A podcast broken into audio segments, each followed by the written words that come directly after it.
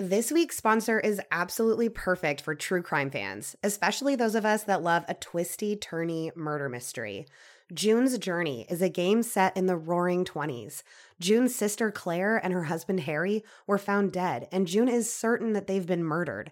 Now she must travel to New York, where her sister's estate was, to look after her niece and solve the mystery of Claire's death. You go along the journey with June, searching for hidden objects in different locations from the parlors of New York to the sidewalks of Paris, uncovering hidden clues to solve the mystery as you go. I'm already on chapter six, and the mystery has gotten so good. I cannot wait to uncover more clues.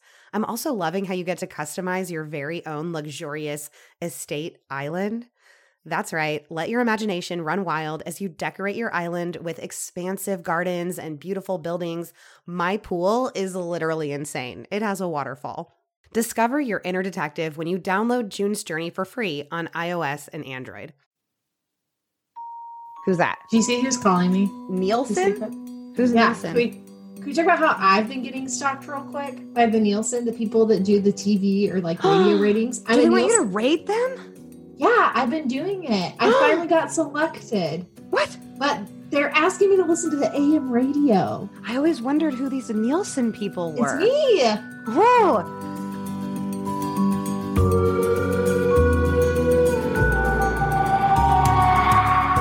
Welcome to another episode of True Crime Creepers, where we talk about all the real life creeps, from serial killers to con artists. I'm Kristen, the true crime fanatic who loves to tell these stories. And I'm Mogap, the true crime newbie who hasn't heard any of them.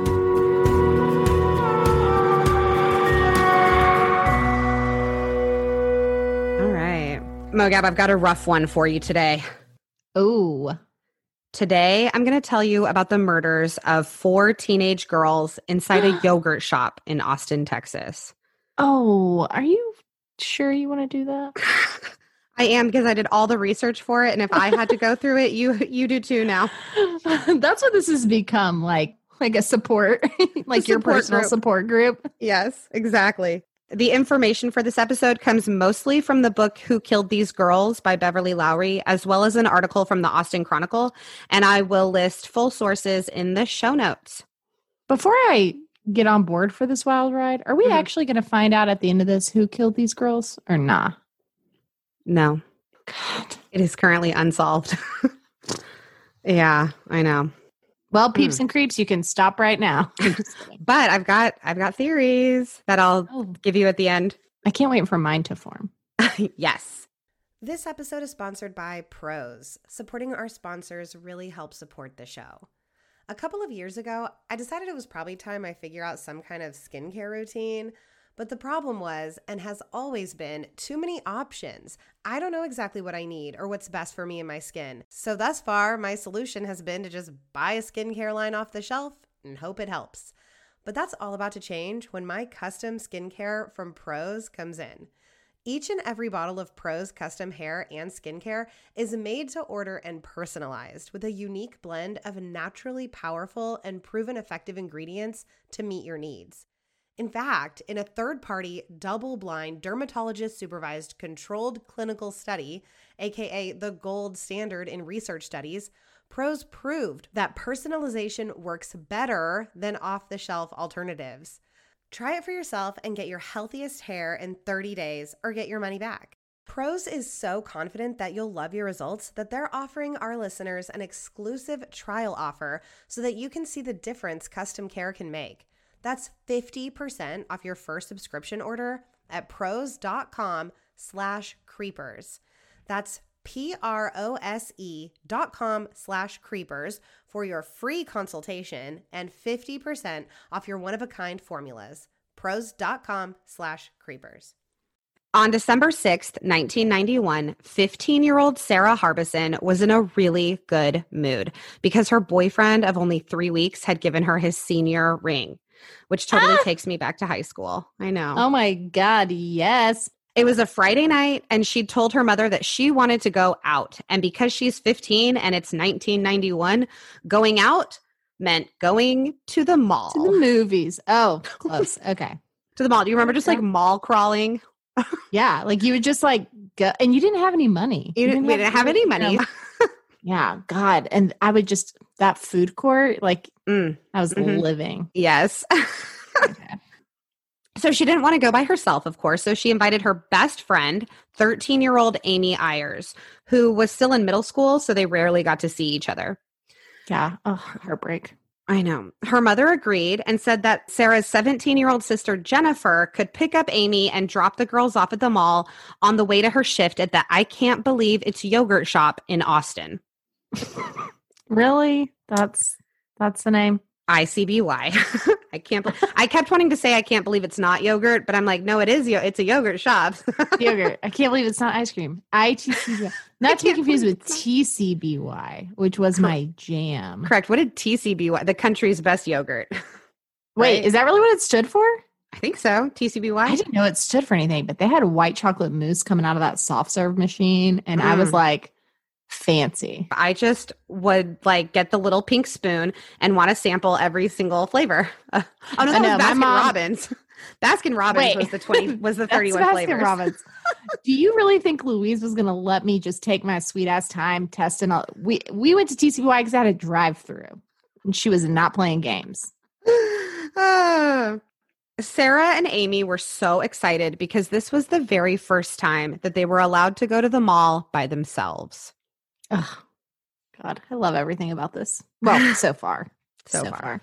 Jennifer had worked at ICBY since July when her friend Eliza Thomas, who was also 17, told her how much she liked working there.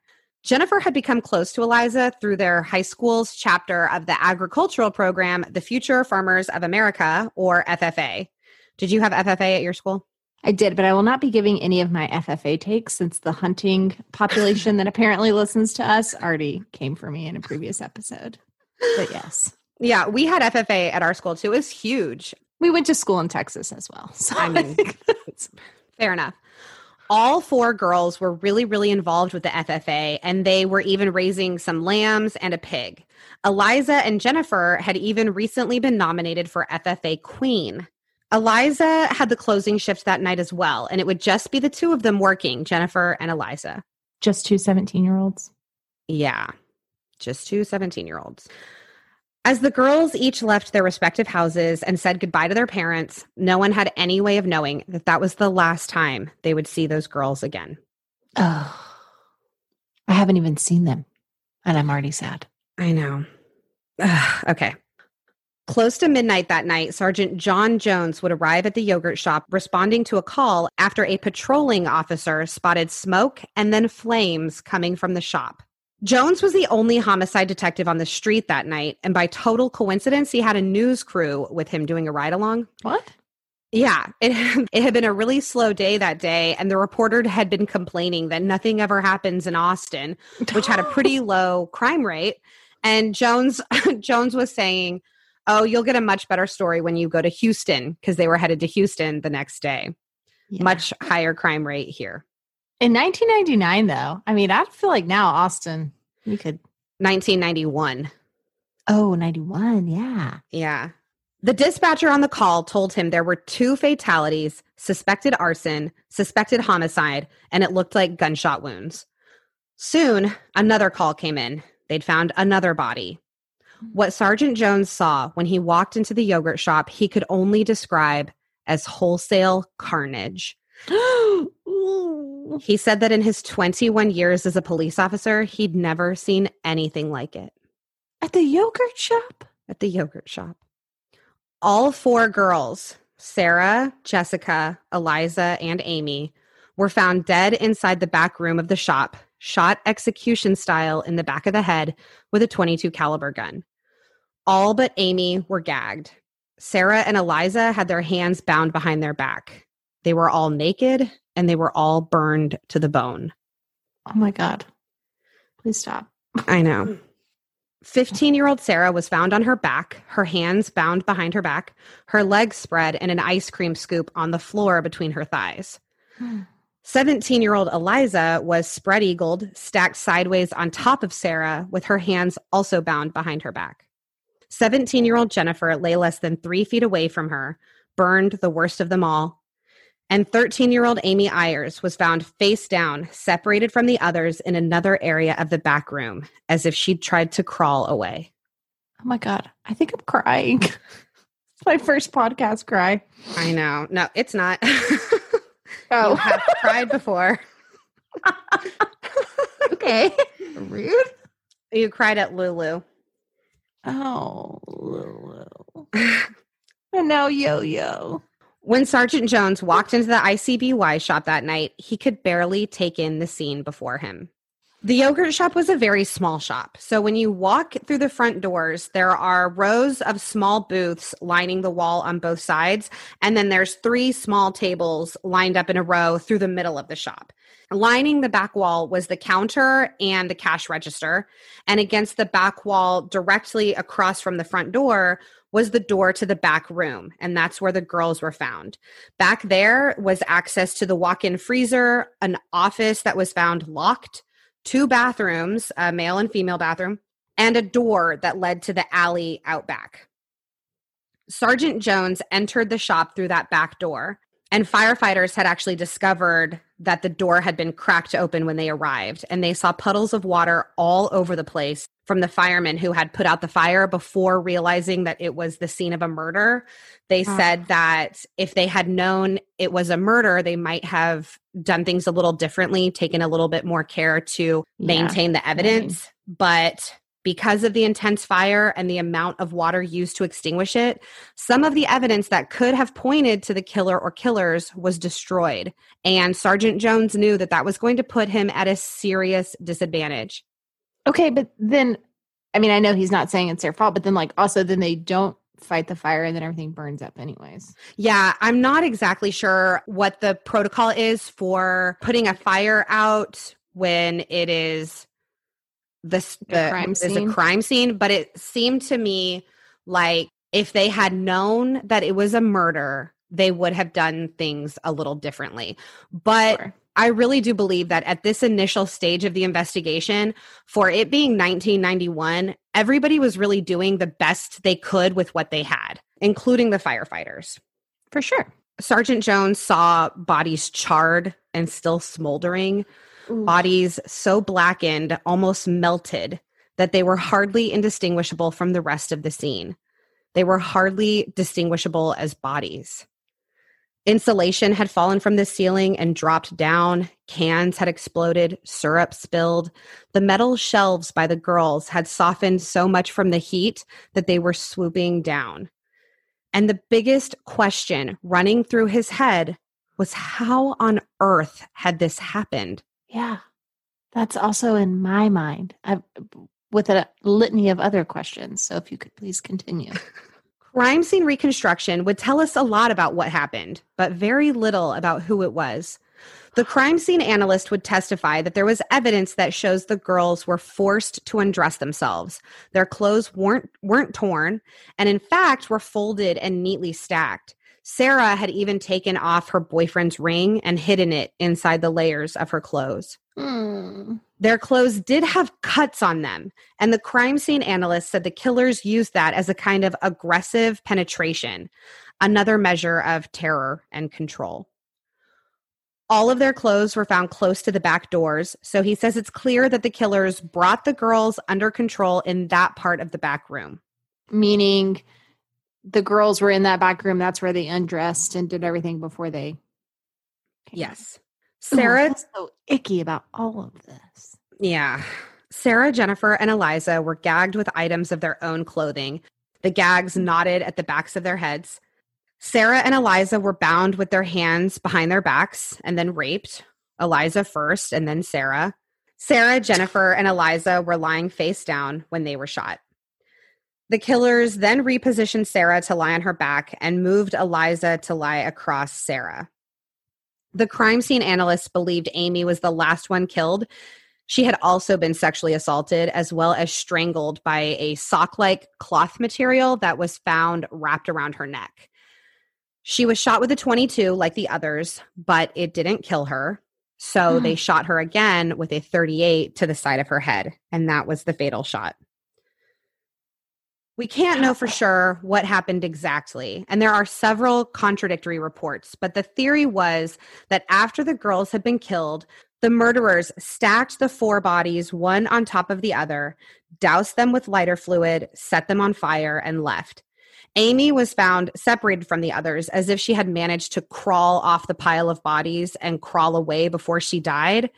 And then the fire, or possibly the actions of the firefighters, somehow caused Jennifer to fall off the pile a few feet away where she was found when police arrived. Yeah, those water hoses are like the pressure, you know. Right. They, they don't know there's stuff in there. Was the yogurt shop in like a strip Yes. of other things or was it standalone? It was a sh- yeah, it was a strip center and it wasn't it was like the second shop to the end. There was like one store on the right of it and then the yogurt shop and then there was like a long rest of the other stores along the rest of the way. However, Amy was found shot with a 22, but it hadn't been the fatal shot like I said. She'd been found shot in the side of the head with a 380, which then went through her. So her dragging herself off the bodies after the men had left doesn't seem probable to me. Maybe they had stayed and waited around a little bit and then shot her as she's crawling away. But the Mhm. crime scene analyst said the most likely scenario to explain her body's position was that someone had grabbed her right arm and dragged her away from the other Mhm. girls. And I'll post pictures of the actual like layout of the crime scene, where the bodies were found and how they were positioned and all of that. Police were able to know a few things for sure. They knew that Eliza and Jennifer were closing that night on their own, and that for the duration of a shift at ICBY, they were pretty much on their own. There was a this was like a neighborhood gathering place where the typical customers were families, young couples, sometimes even the governor would stop by for some frozen yogurt. Jennifer arrived at work at 8 that night to help Eliza close down the store after the morning employee left. Around 9, she drove to North Cross Mall to pick up Sarah and Amy, and they stopped and picked up Mr. Gatti's pizza, and then they all went back to the shop. Sarah Little pizza and party at the shop. Exactly. Sarah and Amy Okay. sat in a booth with their pizza while Jennifer and Eliza kind of closed down the store. Customers remembered seeing two girls sitting in a booth sharing a pizza earlier in the night, but customers closer to closing time didn't see them. The pizza box was actually found in the back room, so it seems like Sarah and Amy had taken the pizza to the back room when they really started to close down the store. The Scott Peterson pizza party and this pizza party are really like, Throwing you off. yeah, like I'm just not, just not down with it anymore. I know both pizza parties apparently end in murder, so that's um terrifying. When Jennifer got back with Sarah and Amy, and I found this detail really just terrible. Eliza was on the phone trying to get her little sister to ride her bike to the shop, but her parents wouldn't let her go. Like, thank God. Oh, yeah. Throughout the night, several of the girls' parents would actually pop into the shop to get yogurt, just check in. And this is the saddest thing in the world to me because it just seems so safe and so innocent. Like your high school daughter works at a yogurt shop and you can just pop in, get some yogurt, check on her, and everything is fine. Like everything should have been fine. That's not even like a dangerous first job. Like it's not, right. you know, a Waffle House. No. Right. There were several customers that came into the shop close to closing and noticed some suspicious people in the shop. One woman said she saw these two guys that looked like they were maybe teenagers, around 14 to 17. They were the only other people in the restaurant when she walked in around 8:30, and she said they made her feel uncomfortable. But I wonder if they only made her feel uncomfortable as she's remembering this after Mm-hmm. what happened, you know? Or She is said- like any annoying 14 or like 17, you know, like junior high and high school boys like just irritate you or, you know, like, yeah, I'm usually uncomfortable by junior high or high school kids, boys specifically. Fair enough. Yes, fair enough. They were sitting at the table nearest the door and they didn't appear to be eating any frozen yogurt or anything. They just seemed to be really focused on a sack that they had on a table in between them. The woman said it made a clinking sound when one of the boys stuck his hand in it, kind of like marbles hitting each other or maybe coins or keys. Are they pogs? I don't would pogs make a clinking sound? Weren't those more like wooden? I don't know. I'm just thinking 1991. Like cardboard? A couple that went in about a quarter to 11 said they saw two suspicious men that could have been teenagers sitting at the booth closest to the cash register. They also weren't eating anything, just sitting there, and the only other people in the shop at that time.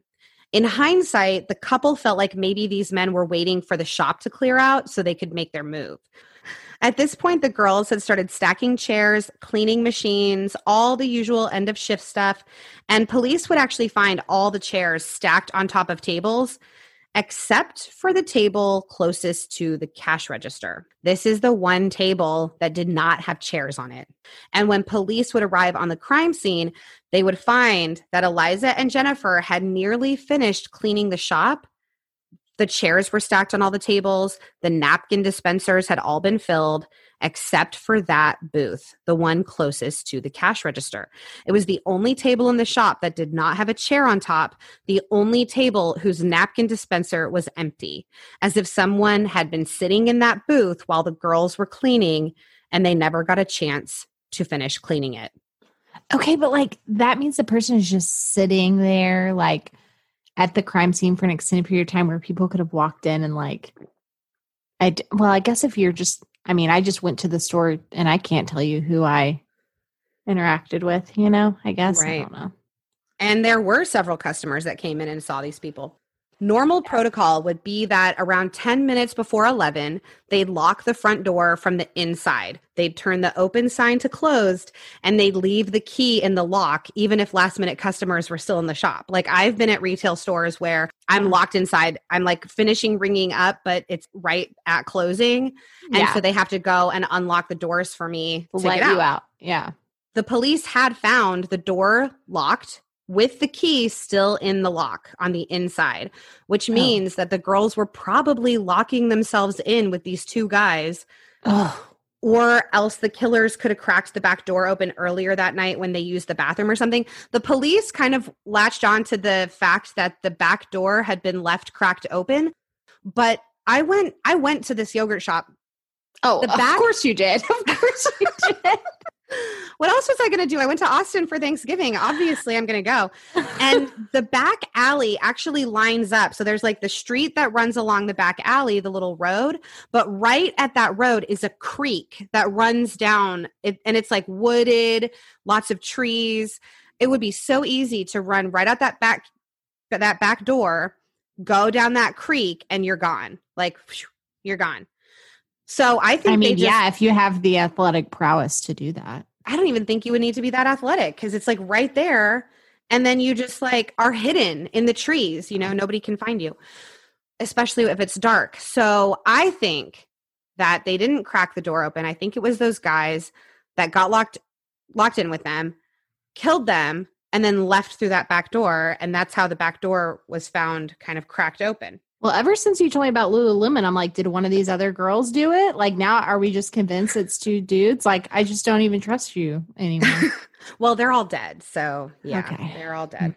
But this is also why it seems crazy to me that on a late night shift like this, you would have teenage girls I was, yeah. down a store by themselves. I was just about to say, I wasn't allowed to even work a second shift like in high school, and that ended at 9 p.m. Right. Like, and I was with usually two other people, one typically a male.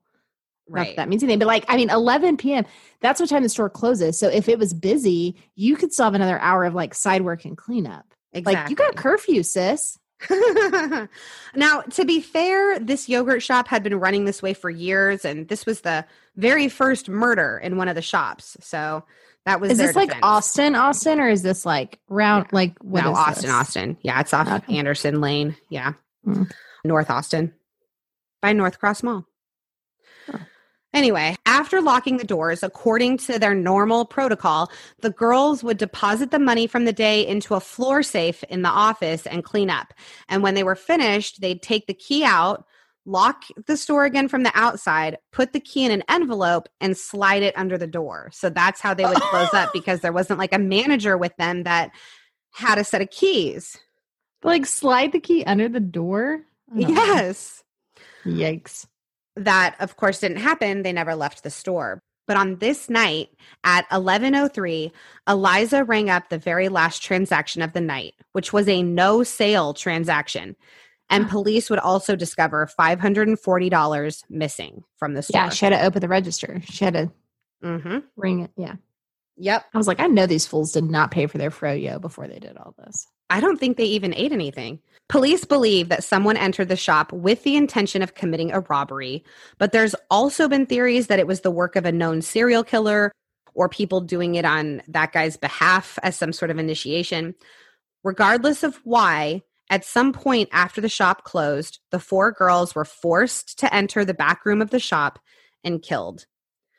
The murderers then gathered paper plates, napkins, cups, and cardboard from the shop and doused it all and the girls in lighter fluid and set it all on fire. Yeah, yeah, we got that part. Okay, you don't have to remind me. Sergeant Jones started working the case with his partner, Mike Huckabee. Jones really felt like they owed it to the victims to get it right. He seemed to look at this case as more like a mission than a job, and he would become very close with the families. He hung the shirt he was wearing the night of the murders up on the walls of the APD, and he told the families the next time that you see me wearing this shirt, you'll know I got the guy. Jones would never get the chance to wear that shirt, which is now hanging in the back of his closet. Uh, wait, I have a clarifying question just Mhm. to, to make sure I understand. Can you remind me who is in what family and the sisters? Like, how many families are there? Two, the sisters? Three. So there's Sarah and Jennifer Harbison, Eliza Okay, the Thomas, and Amy Ayers. Okay. Three families. The 17 year old older sister went and got the younger girls from the mall, brought them to Froyo. Yep. Okay. These murders shook the city of Austin. Austin is the capital of Texas, as we know, but Texas forever. but especially at this time, it still had more of a small town feel with less than half a million residents at the time. It was a very Oh, safe city. In fact, it was among the safest in the country of other cities of comparable size. In 1991, Austin's homicides totaled 52, which is about a quarter of Fort Worth's homicides. Uh, I looked up Houston that year, it was 600. So Austin's 52. The streets, the streets raised me. So you're welcome. The streets raised me. The Waffle House raised you. yes, 100%. You already know that. And many believe that Austin was just never the same after the yogurt shop murders. Billboards were put up on the highways with the girls' pictures posted with the headline, Who Killed These Girls underneath. Thousands of tips started pouring in, and the suspect pool grew to an incredible size. All right, you got to listen to this. Reese Price, who was their manager at ICBY, she told police that she and Jennifer Harbison had received harassing phone calls at home and at work, and that Reese's apartment had been burglarized in the creepiest way. What? Her valuables had all been left behind, but the burglar took the time to arrange her underwear in a neat pile on her bed with a kitchen knife on top. I could do without the knife, but my underwear and bra drawer is stupid. So if there's a good way to fold underwear, Why I'm would anybody care about folding their underwear? because it gets all t- I throw it in the drawer in the end. ugh, it stresses me. I'm trying to Marie Kondo my underwear. Um, this kitchen knife really stuck out to her when she heard about the cuts in the girl's clothing. Yeah. Okay, it gets worse. She Hmm. also told police about the crawl space above the yogurt shop that connected the shops to each other in this strip center, and that she and the other girls had heard noises up there. One night, she found shoe prints on a toilet seat in the men's room with a ceiling tile above it that had been moved Okay. out of place. I hate this woman. Then why is she letting 17 year olds close up the place? Good point. I would have fired all of the small children working at said yogurt shop. Good How you could be like, oh, we have people in this crawl space are sneaking in and tap dancing on the toilets, but we're gonna let Nancy Drew and Babysitters Club close the place up. Oh my god, let Nancy Grace get a hold of this woman. I'm done. Ugh. Ugh, that's right. the true crime here. Ah, I didn't even think about it that way because I was too busy thinking about footprints on a toilet seat from some creepy dude crawling down from the ceiling. Yeah, that's he creepy. so you don't let small children run the store then. Oh my god. Agreed. There was also a known serial killer in the area, Kenneth McDuff. Now, the first time Why I hear I know this, that name? look, this guy is evil personified. And wh- when I first heard about this, I was really confused about how they suspected a known serial killer. Because I was like, why isn't he in jail if they know he's a serial killer? Yeah, wait, I was just confused. Like when you say known serial killer, I assumed you meant he's in prison. Right. So I was actually driving to Austin for Thanksgiving and I was listening to a true crime podcast, of course. And an Was it ours? It was not ours, though. I do listen to ours mm-hmm. from time to time. An ad came on for this podcast, True Crime Reporter, and I wasn't really listening, but I had to stop and rewind when I heard the name Kenneth McDuff, because apparently the entire first season of True Crime Reporter is all about this McDuff guy. So I immediately put that on, and I found out why he wasn't in prison. So listen to this. Okay, so he had killed three people in Austin.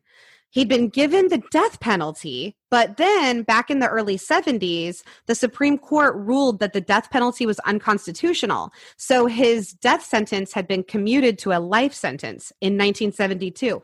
But then in 1989, they gave this guy parole Why? turns out tons of corruption on the parole board. They had been given bribes to let out all of these very violent offenders. I literally just watched an episode of White Collar about this. Not murder, but bribes and letting Sure. people off. So he was out and about in 1991 when these murders occurred, and he actually managed to kill five people after he'd been paroled that we know of, because some people say that number could be closer to 100. I think about our episode from last week, Marissa Alexander, who would have had no shot at parole, no shot at parole for 20 years. Yeah.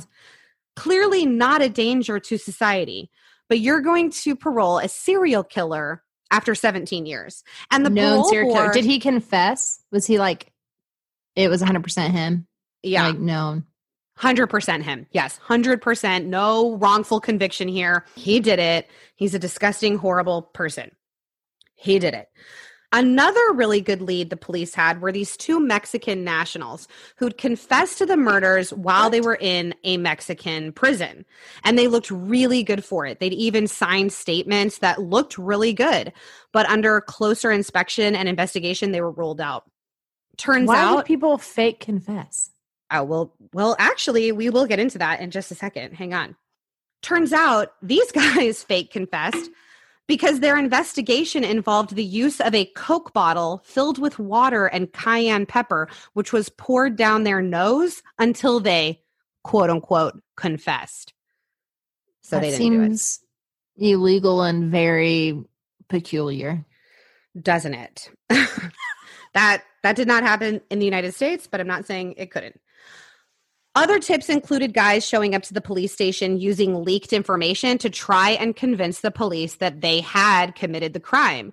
They would go into gruesome descriptions that were wildly inaccurate, but would Yeah. often include a few very precise details of the crime. Sergeant Jones had gone to a lot of trouble to keep certain information from the media, but it seemed like there were leaks everywhere. This information was getting out all over the place, and people were using it to confess to this crime. Like this happens all the time, and yet we still can't seem to grasp the idea of a false confession. So let's talk of false confessions. I, I found this information incredibly interesting. There are actually three types of false confessions. There are the voluntary ones, like the guys showing up at the police station just ready to confess. They want the attention, but almost always they end up retracting their statements when the police threaten a polygraph. Then there's the type of false confession called coercive compliant. These usually occur after hours and hours of intense interrogation and what feels like just intolerable pressure from the interrogating officer. Most people who fall into this category all say the same thing. Like, I thought if I could just get out of that room and away from those guys that were pounding away at me, I could take a lie detector test or give a DNA sample and prove that I didn't do it. People It's like want the um oh sorry, I was just when you were saying that I was like, "Oh my gosh, this is like the rape uh Maria who she like basically confessed that she'd made the whole thing up because Right. they were just like or even think yeah. Actually, Wow. hers is probably more like the next type, which is the rarest type of false confessions called coerced internalized confessions. And this is the type where the suspect is so thoroughly persuaded of his guilt that he actually begins to hear and see himself in the act of committing an offense that he previously had no memory of. So that's kind Like of they like see themselves doing it. yeah, the memories just come of them actually committing the crime, even though they had nothing to do with it. and so I mean, that's makes sense. Yeah. that's kind of like Marie, who was convinced while she was in that room with that detective that maybe I didn't go through this, maybe I did make it all up. Hmm. One detective that proved to excel at this type of confession was named Hector Polanco, and he was a senior sergeant homicide detective for the Austin PD at the time of the murders. He had a 100% clearance rate, That's impossible, sir. or he's just an incredible detective, right? I mean, you must be amazing. Like like a savant or something, considering the nationwide average is around 61%. Maybe Um, he's clairvoyant. what is he clairvoyant yeah i'm very suspicious of any detective with a clearance rate well above average because especially if you're at 100% to me that just means you don't care if you get the right guy as long as you get someone Yeah. I also know? just feel like then you're not like Austin PD, like the FBI or like someone's recruiting you if you're like, that good you know, a top closer over here. Yeah, I don't know. Yeah.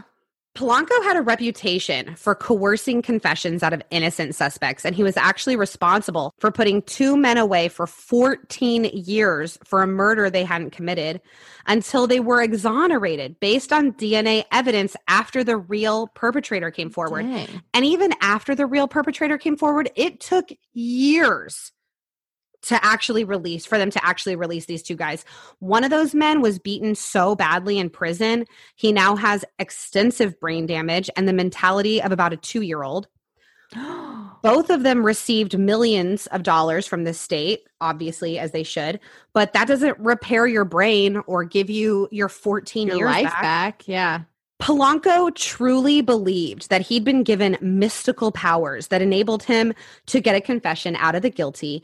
And this was especially true if the suspect was Latino. He'd use everything from the Virgin Mary to their relatives' documentation status to get what he needed. they called him the boogeyman or El Diablo. Oh, the devil.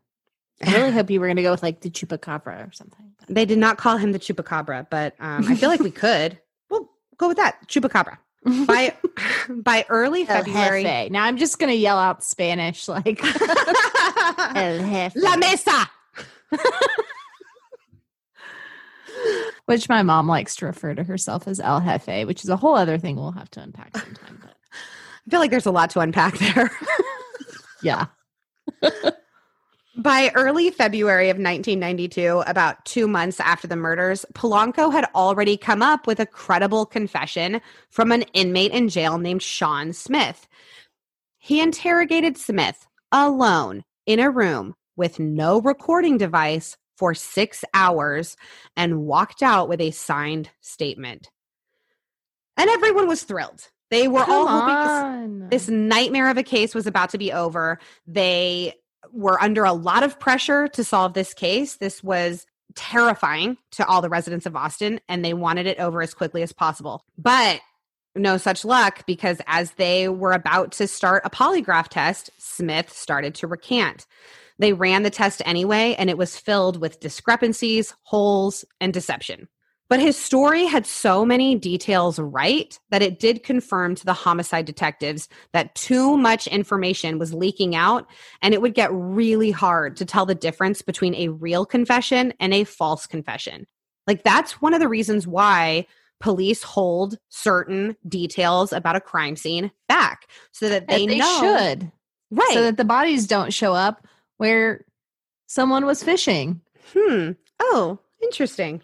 Yes. So this tells me that Polanco could have just been feeding him information, feeding him these details, and he was just regurgitating it out because we don't know because he didn't record any of his interrogations. And then a month later, another guy confessed to the murders after spending some time with Polanco, the chupacabra, in a room with no recording device. Like, how is anyone taking these confessions from this guy seriously? Uh, he just walks into a room, Right. spends a little alone time in there, walks out with a confession to the same crime over and over again. Like, obviously, they're not good confessions. Obviously, he's Also, doing something wrong.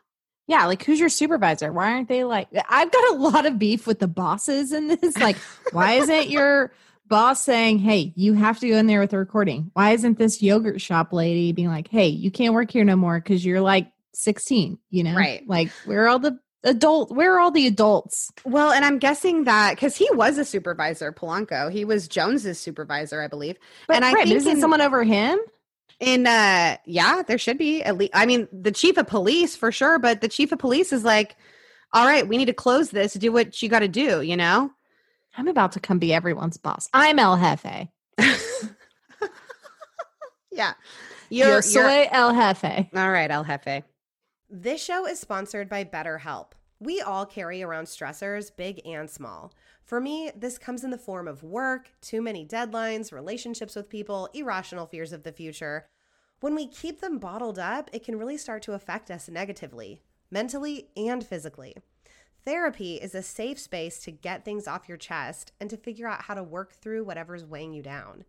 My therapist has really been helping me work on coping skills for how to handle my stress, how to handle day to day tasks that I struggle with, as well as working on communicating and improving personal relationships and just talking through problems with somebody who understands. It's something I wish I'd started ages ago. But finding a therapist is so overwhelming. Are they taking new patients? Are they taking insurance? And once you find one that says yes to both of those, are they a good fit? If not, you have to start the process all over again. If they are a good fit, you've got to figure out some way to fit appointments into your busy schedule. But BetterHelp takes away all of those barriers, and I'm so thankful. I love my therapist. I really feel like they took my questionnaire that I filled out when I signed up and really used it to match me to the perfect person. So if you're thinking of starting therapy, give BetterHelp a try. It's entirely online, designed to be convenient, flexible, and suited to your schedule. Get it off your chest with BetterHelp. Visit betterhelp.com slash creepers today to get 10% off your first month. That's betterhelp, H-E-L-P dot com slash creepers. Life doesn't happen bi-weekly, so why should payday? The money you earn can be in your hands today with EarnIn. EarnIn is an app that gives you access to your pay as you work, up to $100 a day or $750 per pay period. Just download the EarnIn app and verify your paycheck, and then access your money as you earn it instead of having to wait for it to hit your account. Any money you access, including any optional tips, are automatically repaid from your next paycheck. It is a much needed alternative to predatory payday lenders for people that find themselves in a bind, like a bill due Wednesday when payday isn't until Friday. Or you're like me and you're just getting slammed with birthdays. Why are all my friends Tauruses? With EarnIn, I don't have to worry about being late with a gift because I had to wait for payday. Download EarnIn today, spelled E A R N I N, in the Google Play or Apple App Store. When you download the EarnIn app, type in Creepers under podcast when you sign up. It'll really help the show. Creepers under podcast. Subject your available earnings, location, daily max, and pay period max. See earnin.com slash TOS for details. Earnin is a financial technology company, not a bank. Bank products are issued by Evolve Bank and Trust, member FDIC. So, all right, let's back up a little bit. Eight days into the investigation, police heard of a 16 year old named Maurice Pierce, who had been picked up at North Cross Mall just blocks away from the crime scene carrying a 22 caliber handgun. When you say picked up, I don't think you mean like by his mom. Police picked him up. Oh, wait. Okay. Yeah, police had picked him up. During questioning, Pierce said that he'd lent the gun to his friend Forrest Welborn, who was 15 at the time, and that Forrest had used it to commit the yogurt shop murders. Forrest denied any involvement, but told investigators that he and Pierce and a pair of acquaintances, Robert Springsteen and Michael Scott, had taken a joyride to San Antonio in a stolen SUV not long after the crime, which put Springsteen and Scott on the police's radar for the first time. I don't think like a 15 year old can do something so brutal. I mean, I know that they can, but that's just Well, and then if you think about the girls, I mean, these were very sweet girls, but they were FFA girls. Like they were not like they would have just laughed these guys out of the shop if they had they were Yeah. puny little punky teenagers, you know? Yeah. I don't think I they how could you just have, said they were FFA girls. Like, don't be Yeah. over here. Yeah, Do, do you know FFA girls? I do know FFA girls. Okay, I mean, me have too. you watched the calf scramble? They take down like a full on cow to Yeah. its knees. No kidding. No kidding. they are not you're not going to walk all over these FFA girls, okay? It's not their first rodeo. No pun intended. Not their first rodeo. The police were unable to match the ballistics from Pierce's gun to the bullets from the crime scene, but that doesn't mean that it couldn't have been a match. I had to do a lot of research onto bullets for this, but apparently We'll get your facts straight before you put it out there. no kidding. Yeah. If anybody has a correction for me. but according to my research, 22 caliber bullets are smaller and more fragile than a larger caliber. And so if they hit a hard object, the bullets can be smashed or bent. And it makes it nearly impossible to use for ballistic matching purposes because you're matching up grooves on the bullet to the gun and if the bullet is all smashed, you can't match those grooves and say with certainty that this is the gun. So they Right. couldn't match the bullet to the gun, but that didn't mean that it wasn't the gun. However, after lengthy questioning, Sergeant Jones and his team dismissed Pierce as a suspect. They concluded that he was lying. And for Jones, a big part of why he was convinced was that Maurice Pierce was questioned by Polanco and never confessed. Polanco's got guys in there that didn't Yeah. do it that are confessing. Right. And Okay. Jones is like, You're going to tell me that this 17 year old kid is going to go in there for hours with Polanco and he did it, but he didn't confess? I don't think so. Yeah. Okay. I mean, I'll take that. All he said was that Forrest might have committed the murders with his gun, but that he was not involved at all, which makes me think that Polanco went in there and told him that they matched the bullets to the gun and they knew it was his gun that was involved. So Pierce is sitting there thinking, how could that be? Oh, I guess Forrest must have done it because he had the gun at the time. You know, that's how I think that went down. But that and just a total lack of evidence was enough for Sergeant Jones to cross this group of teenagers off his list. But fast forward three years, and there have been no breaks in the case in three years. Sergeant Jones now has PTSD due to this case. His marriage Oh. is in shambles due to this case. And uh-huh. he's actually taken off the case and given another assignment. The yogurt shop murders have gone completely cold at this point, but Jones says Ugh. they'd done absolutely everything that they could with the resources that they had. And I believe him. I mean, with limited manpower, he had managed to comb through thousands of leads, cross off hundreds of suspects. But at this point, they were effectively out of places to take it. And it just there's so much damage done to the crime scene. It's the early 90s. Like we don't have the type we like I'm on the force. Right. They don't have the type of like, you know, technology resources even. Uh, right. I don't yeah. So let's fast forward another year or two. And there's this detective named Paul Johnson. He picks up the file and takes the case on, and as like a part of a cold case task force. He begins reorganizing the information Jones had compiled, and he starts working those files for nearly two years. For whatever reason, that is still unclear to literally everyone, Maurice Pierce jumped out at him. At trial, Detective Johnson says it's because Maurice was caught with the same caliber gun, but there were many suspects in those files that mentioned a 22. Well, Um, a 22 caliber is very common Right. gun. Right. Nonetheless, he began to actively reinvestigate Pierce and his friends, Forrest Welborn, Robert Springsteen, and Michael Scott. Defense attorneys will speculate that Detective Johnson went into this case under the assumption that Jones's team had messed up, that they'd had the bad guys all along, they were somewhere in their files and they missed them. Instead of looking at it through, okay, what did we miss the first time around? Let's reinvestigate, let's look at new things. They came up with what they thought happened and then they built their case around that theory. Hmm. Of the four boys, Pierce was the only one who had ever been in trouble with the law before, and the police were convinced that he was the ringleader of this whole thing. His trouble with the law involved things like joyrides, fights at school, and trespassing. Like nothing even close to what had happened at the yogurt shop, not even like animal cruelty or something like that. Or you know? like beating a girlfriend or hurting like a right. Nothing like a fight violent. at well, fight, school, fights like- at school, but yeah. Okay, well welcome to every adolescent boy. Sure. Uh, in the original 1992 interview with Pierce, Pierce had told Polanco that Forrest probably used his gun to kill the girls. So the police wire Pierce up to try to go to Forrest to get a confession out of Forrest. Only Forrest has no idea what Pierce is talking about. Pierce started to cry on the tape, saying that he was scared that he was going to go down for a murder that he didn't commit. And Forrest said he was scared too. And then they just start arguing about who was more scared. Well, of course, because his name is Forrest, so obviously he did not do it. like, come on. Yes. Obvious for so many reasons.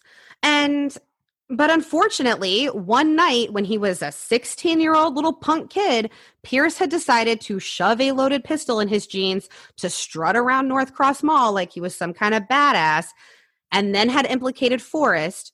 And then Forrest brought up that joyride with Rob Springsteen and Mike Scott because if none of that would have happened, no one would have paid any attention to them at all. But six years and no leads later, that group of teenage boys was looking better and better to Detective Paul Johnson. So by 1997, these boys were between 21 and 23. None of them were really friends any longer, mostly due to Pierce falsely accusing Forrest of murdering people. They'd That'll all, do it. yeah. I'm just going to tell you right now if you ever accuse me of murder, we're done. Okay, well, not after I try and drain you for seventy thousand dollars in Morocco first. So That is a joke from our Anna Delvey episode, in case uh, people want to check it out. They'd all dropped out of school, and only one even had a GED. Oh my gosh. Police called Pearson first. He made a statement that Forrest had borrowed his gun and he'd wondered if he'd killed the girls at the yogurt shop, but said he was very nervous during that interrogation in 1991 and he was trying to say things that would get him out of the police interview. Then police went to Forrest, who said he didn't remember the night of the murders, but figures he was at the mall because he was there a lot, and probably with Pierce because that's who he hung out with at the time. That's how memories work. Like I say, okay, hey, Mogab, where were you two Wednesdays ago? And you would say, well, normally on a Wednesday, I am at work from this time to this time, and then I do this. You know, you're thinking about what you normally do if the day doesn't stand out to you. Anyways, Right. he denied any involvement and he passed a polygraph. And this is why I say polygraph tests Mhm. do not help you because they still tried several times to indict Forrest. So do not take a polygraph test. Even if you pass, they'll still try to indict you. Right. Johnson even made a note at this time that Forrest was helpful, cooperative, and now doubts his involvement. But Johnson then made calls to Springsteen and Scott, neither of which gave him anything new or interesting. Later, Pierce would even agree to undergo hypnosis against a lawyer's advice, and nothing came out of that. So let me repeat that. The guy they suspect of being the ringleader of this agreed to put himself in a position where he could potentially have no control over the things he said, Right. which screams guilt, right? yeah. Like, nah. Nah. But on August 6th, 1999, Johnson delivered a four hour PowerPoint presentation about their investigative plan to pursue Maurice Pierce. I don't understand. I don't understand either. And it started with the girlfriend Rob Springsteen had for three weeks in 1991. Oh, Kelly boy. Hanna. her name was Kelly Hanna. During her interrogation, she said she knew Rob hung out in that area and she thought it was odd that he hadn't seen something that night, like fire trucks. Detectives asked her if by seeing something she really meant involved in. then the police Done started. something. right. Also, like this area, like what is this area? Unless you're on that exact street, you wouldn't see. fi- I mean, I guess like North Cross Mall, like which yeah, is but like kind of right across the street from this strip center. But then the police start to hint that she might actually be a suspect in this, and she's feeling a lot of pressure from the police. They finally ask her out of the three boys, Rob, Mike, or Forrest, who would be most likely to, to talk to them about Maurice Pierce. And she says, Mike Scott. of Dunder Mifflin. That's what I've been picturing ever since you said Michael Scott. different Mike Scott. Different Oh. Mike Scott. On Between all the all the characters, when you say a name, even if it's not related, like all of Anna Delvey, I pictured Lauren Conrad until I Google imaged her. I'm picturing Michael Scott riding around in this car, like so bad. On September 9th, 1999, Scott was questioned at the police station for 12 hours. Hmm. And eventually, he said he knew the identities of the killers. He told his wife during a phone call at the station that night that he knew more about the case than he thought he knew, which begs the question of how, in the span of a day, he could come to believe that he knew more about this incident than he had when he walked in. yeah, They resumed the interview the next day, and this interrogation is intense. At one point, the detective brings a revolver into the room to quote unquote help Scott remember what he did through some role play. I don't think that's what happens. He then walks behind him while he's holding the gun and jabs him in the back of the head with what looks like the barrel of the gun. The cop said it was only his finger, but I'm not sure that actually makes it any better. It would be more than reasonable for Scott to assume that this cop is literally holding a gun to the back of his head. There are pictures of this interrogation. I will post it. Oh, is there cayenne pepper too in the eyeballs? Cayenne pepper was not involved here, but I feel like a hmm. gun to the back of the head trumps a cayenne pepper up the nose. I don't know. Yeah, that's fine. And Scott finally says he shot one of the girls, that he had fired a gun once and that he had set the fire. A few days later, Scott was interviewed again. And this time he said he remembered seeing Pierce with one of the girls in a separate room in the yogurt shop. He said he thought he had gagged one of the girls with paper towels or napkins or a terry cloth.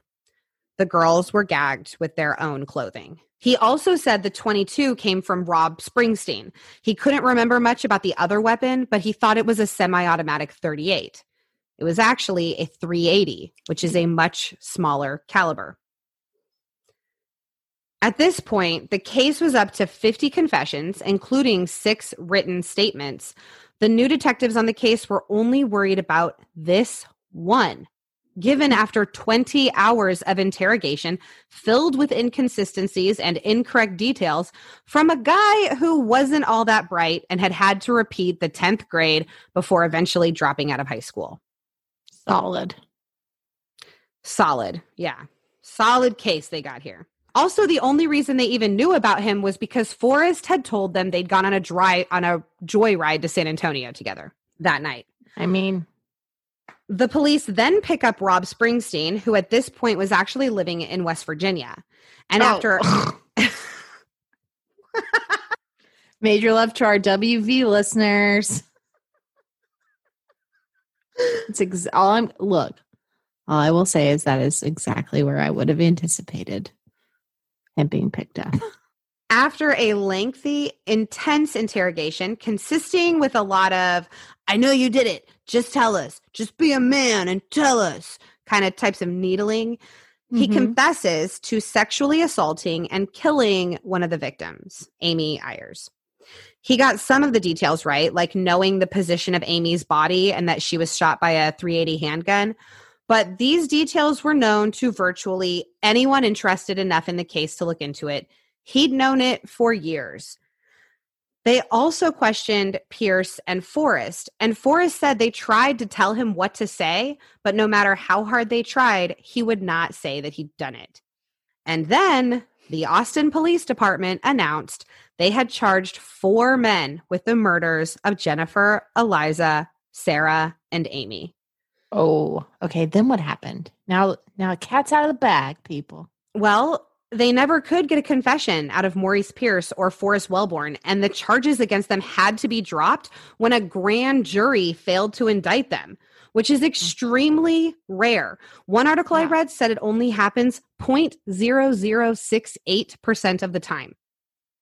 Grand juries different than always- hundred percent. Right. Grand juries always indict. They always, always indict, except for 0.0068% of the time. they actually tried twice to indict Forrest and they couldn't Wow. do it.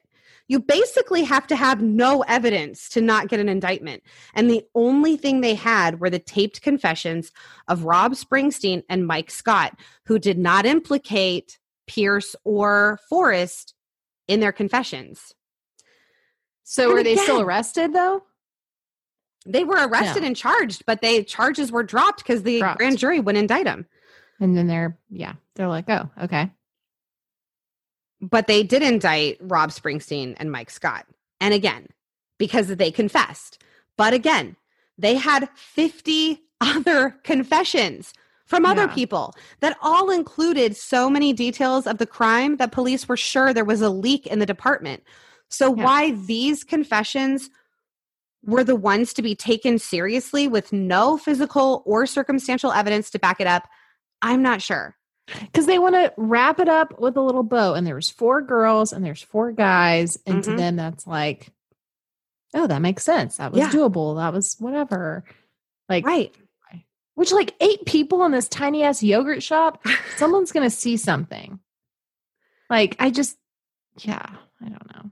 Also, like, what about all the stuff uh that the her name is Reese, right? So, like, the people in the crawl space, uh, like, they really think these high school kids at the time were s- scoping this place out and dropping down, standing on toilets. Yeah, I don't think the police used her state like took her statements very seriously. I don't think they were looking for anybody up in the crawl space of this shop. As far as I know, they nothing ever came of that. The police were convinced that Pierce was the ringleader of this crime. I guess because he was the one that owned the gun, but they couldn't get him on anything. The families were really upset that such a cold-blooded killer was out on the streets, and I- don't blame them at all. Yeah, When the police but are they telling think he did it. They do. And when the Oh. police are telling you they're sure these guys did it, why wouldn't you believe them? You know, it's been almost more, almost a decade of wanting nothing more than to make whoever did this pay. But that means catching the right person. They just want closure at this point. I mean, what they can get, you know, that sounds cold, but you know what I mean? Right. Yeah. Yeah. I mean, that's, that's all you can get. Rob and Mike were tried separately, and during their trials, both confession tapes were played. The jury watched as Mike Scott implicated Rob during Rob's trial, and then how Rob implicated Mike during Mike's trial. But neither were called as witnesses at the other's trial, meaning that the defense couldn't cross examine them. Their confessions were used against each other, but they weren't allowed to confront each other in court. And so they were both found guilty based almost solely on those confessions and a few witness statements that couldn't actually identify Mike or Rob as the person they saw in the yogurt shop, as well as some Oh, other yeah, I forgot about that. Yeah. People saw them. Yeah. As well as some other witness testimony of friends of the boys that said they'd told them that they'd done it. Rob was given a death sentence, later commuted to a life sentence, but Mike's jury could not agree on the death penalty, and so he received life in prison. However, in the US, we have this little thing called the Constitution. And one of the rights granted to us by the Constitution is the right to confront our accusers. And they were not granted this right because they were not allowed to confront each other in court. Yeah. Because of that, in June 2009, they were released while pending their next trial, just released on their own recognizance, no bail. Rob had been on death row for nearly 10 years at that point.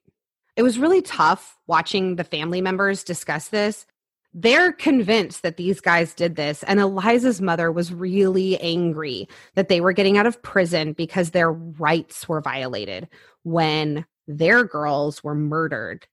And I just couldn't imagine her pain it was really sad, but these guys didn't do it. And the yeah, reason I mean, that we know of, yeah. The reason we have these rights is to make sure that everyone gets a fair trial so that innocent people are not put in prison. Like justice for these girls means getting their murderer beyond a reasonable Mhm. doubt. And the doubts of the guilt of these men would just continue to pile up. There was no physical evidence against any of the four no fingerprints, no blood, no DNA, no hair. And you want to hear something really shady? Of course. Michael Scott's confession doesn't match the original arson investigators report about how the fire was started. The original report said the fire started on the shelf on the back wall, but Mike's confession said they had put all this stuff on top of the girls, Yeah. poured lighter fluid on them, and lit them on fire. So a new report was filed, and the new report matched his confession exactly. And How then the file a new report? they had a new guy come in to examine it, but then the original arson investigator changed his conclusion as well, matching the confession. Mm. Yeah. So again, just like corroborate, like just gathering all this evidence, changing stuff to match their Their theory. outcome. Yeah. Yeah. Rob says he can't explain why he confessed after hours and hours of denying his involvement. He says there are just psychological aspects to it that he can't understand. And then there are a lot of details that Michael Scott got wrong. For example, the killers did not enter the office, but Scott claimed they did. They know the killers didn't enter the office because they found the door locked. They had to go find a key to unlock the door. Well, couldn't they have entered and then locked it back? But like why? They didn't do anything in the office. Yeah, I don't know. it, I feel like that would be really unlikely that they would Yeah, lock it for sure. back just- after when they're going to set it on fire and they lock the door behind them. I guess it's possible, but he didn't say they went and found a key and unlocked it and then you know what I mean in his Yeah, I mean, I don't have the brain of a killer. Okay, I'm doing the best I can. Also, Scott used the word accelerant in his confession. These are high school dropouts, okay? And he says in his confession, I read the whole thing. I heard a whooshing sound as the accelerant caught fire. Up until then, through his entire confession, he had called it lighter fluid. He'd said lighter fluid about 10 times. You're going to tell me this guy that had to repeat the 10th grade and didn't use a single other multi syllable word in that confession is suddenly going to use the word accelerant? No, because I was about to ask you what that word. I have a college degree, and I was about to be like, I'm gonna ask, but I have a feeling she's gonna tell me, and I'll just my context exclusive. Uh, yeah, an accelerant is something that you would use to start a fire, like lighter fluid or gasoline or something to make the fire go whoosh. yeah, I figured that out. Okay. Well, it's also a cop word. The reason you haven't heard it is because word. we don't say it. Like that's a word that cops use or a word that people who listen to a lot of true crime podcasts use. But Michael Like you. Scott did not fall into either of those categories. So it just doesn't sound like his words. It sounds like he's repeating something he'd heard instead of recalling the actual memory. Yes. Was this a written statement or recorded? It was a written statement. ah. he wrote it. I wonder if Did he had to it ask. right? Yeah. Huh. He did. Because I don't know that I could do that right now. Yeah. Rob had this lawyer. Okay, I'm just going to tell you his name. It was Joe Jim Sawyer. You waited till I took a drink of water for that. All right. All right, so- tell me about Jimmy Bob. Joe Jim. Whatever. So, Joe Jim Sawyer, he asked the same question that I've been asking. What differentiates Rob's confession and Mike's from the 50 other confessions they have? Is it their belief that he's the right guy? Like when you look at that, I think no, it's that he was associated with. There was four. I feel Uh-huh. like truly that is what it is. that there was the four and four. Okay. Yeah.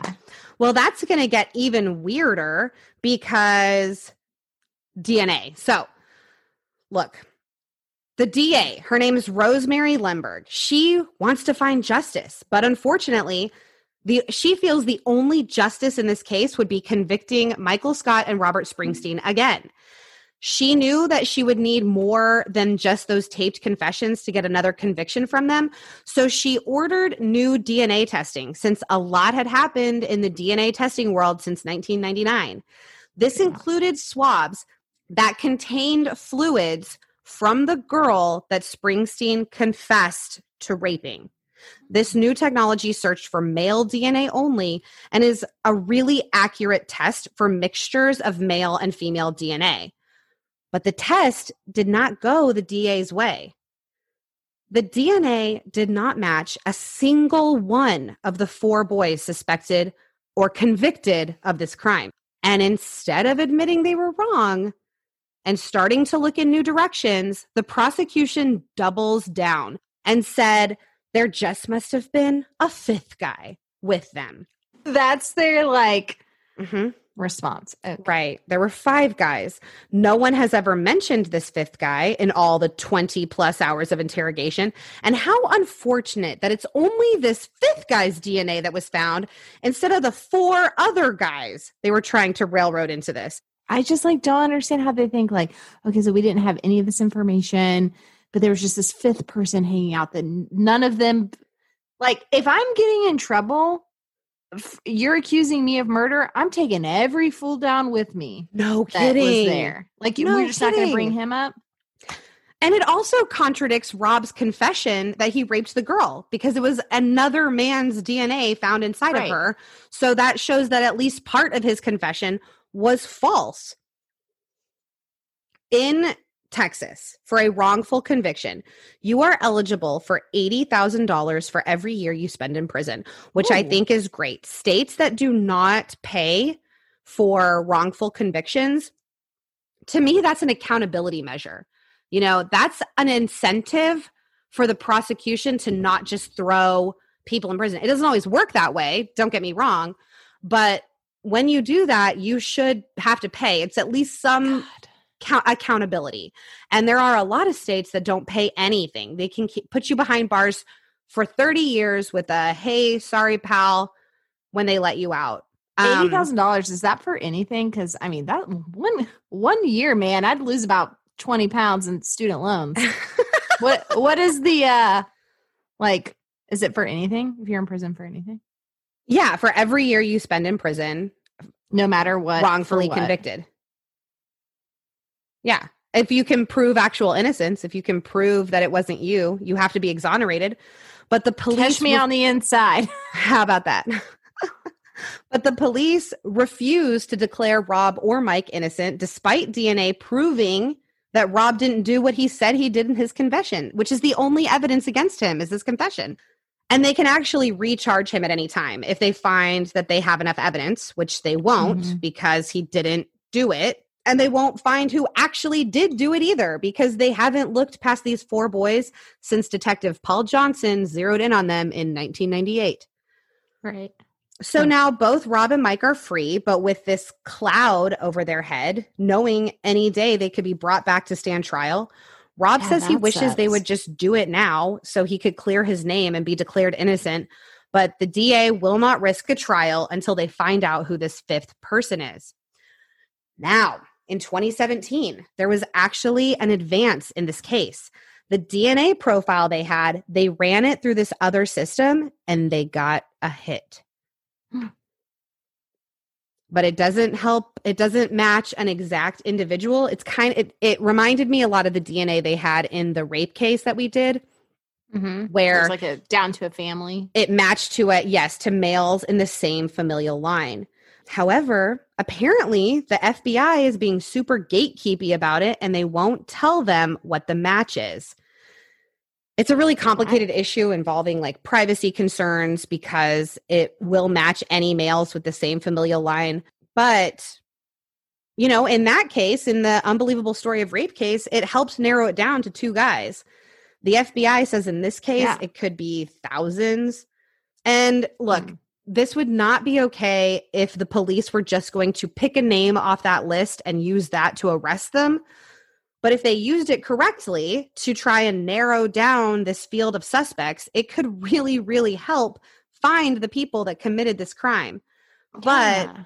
it is complicated. So in February, they submitted a request to the FBI to turn over the information, but I don't think they have. I'm like, okay, somebody knows. So can the guys just like pass Yeah. along a list and the guy just crosses names off that don't match it? yeah, like ooh, but man. there are a few alternative theories floating out there. To me, the one that I mm. think that I read about that makes the most sense is this one involving the serial killer Kenneth McDuff. I'm I'm not sure he committed the actual crime, but he had accomplices that helped him with a lot of the murders that he committed and he seemed like he had this like groupie thing kind of going on, almost Manson-esque. And I think it's possible that a couple of those guys were responsible for yogurt shop probably the guys sitting in that shop looking suspicious right before closing time maybe trying to get in good with mcduff or maybe as some sort of initiation or maybe to impress him like this crime was so heinous so overboard i just think there has to be something more to the story than a robbery that got out of hand I agree. And I also think that's why it's not the like young high school kids. Not that again that like, you know, young people can't do those terrible things, but like but you're going to do that terrible thing and then go 10 years and not do a single other thing nothing yeah, i I don't know. yeah i don't know And not like that's four there were four women. It's not like you get halfway through and you you freak out and feel this remorse. I mean, you were eh, you were committing this act for very murder for a very long time. right Like it's not like a quick like oh I just shot someone and ran out and like you're and then- thinking about not what you're doing. them. you're making them strip Right. or Like raping them I know, I know. Don't tell me all the details again. So I'm I'm just not really sure why the DA and the prosecution are doubling down so hard on them on these boys. To me it just makes them look inflexible and ridiculous like they don't really care who actually did it just that I mean, they the- say they yeah. were right.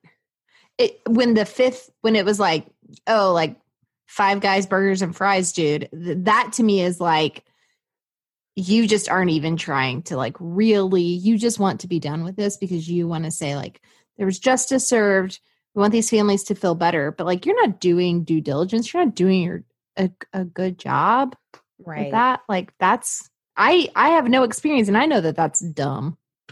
Right. And I, yeah, I just, I'm like, okay, you had six signed statements, 50 other confessions. Like, right why is it these ones that are the only ones that are true? Like, what is it that makes you think these guys did it? Are you holding something back that we don't know about? Some other evidence that points to them? Because at trial, there wasn't any. And so hopefully one day we will know who killed Sarah Harbison, Jennifer Harbison, Eliza Thomas, and Amy Ayers. They would all be in their 40s now, probably with families of their own, and whoever's responsible for stealing those futures has never been caught. And that is the story of the Austin yogurt shop murders. I hmm. actually went by the yogurt shop when I was in Austin over Thanksgiving. It's because how else do you want to spend a family holiday Right, exactly. Um, it's a beauty bar now, and in the parking lot right across from it is a bronze plaque, like dedicated to the girls. Mhm. And apparently, every day, I don't know if they still do this, but every day the women at the beauty bar would burn incense for the girls and place it on the plaque. And when I went, there were little things that had been left for them. And the women said in the book I read that they do it because they hope if they remember the girls, that when they die, someone will remember them, which I thought was Aw. really sweet. Yeah. Oh my gosh. The organization that I wanted to highlight for this episode is probably going to be an organization that I highlight for a lot of episodes because I really believe in it. And that is the Innocence Project. Mm. And the Innocence Project's mission is to free the staggering number of innocent people who remain incarcerated and to bring reform to the system responsible for their unjust imprisonment. And to date, they have exonerated 375 individuals who spent an average of 14 years in prison. 21 of them were on death row. So you can find out how you can support the Innocence Project at innocenceproject.org. They do amazing work. Yeah, I've um I know a little bit about them because I think um like a lot of people during this time have been doing some kind of work to to educate themselves, learn a little bit more about people of color in our society and how things are affecting them at you know, a totally different way that it does if you're a white Caucasian person. And I've seen the numbers just for people of color that are wrongfully convicted or imprisoned. Um, and I know that they do a lot of work around that. That's kind of how I heard about them first, I think, actually. Maybe it was a TED talk, but yeah, that's a really awesome organization. Yes. And thank you so much for listening. And thank you to everyone who has given us a five star rating or review. If you get a second, please consider going onto Apple Podcasts, or we're now available on Audible, and you can rate us there as well. And make sure to subscribe so you'll know exactly when our next episode drops, when I'll tell Mogab all about a crazy Texas cheerleading mom. Oh, I am. Let's do it now. I'm so excited. Is it my mom? No, were you a cheerleader? In eighth grade. Oh, I didn't know that. You'll be able to bring so much to the table. If you would like to find more of us or see any of the pictures that we post, we're having a party over there on Instagram. If you want to check us out at Creepers Pod, you can also find us on Facebook at Creepers Pod and Twitter, or you can email us. We'd love to hear what you think about this episode. If you have any theories of this case, send us an email at creeperspod at gmail.com. It's And- a potty. Get it? It's a it's a potty. Oh my God, we're done here. All right. Bye, peeps and creeps.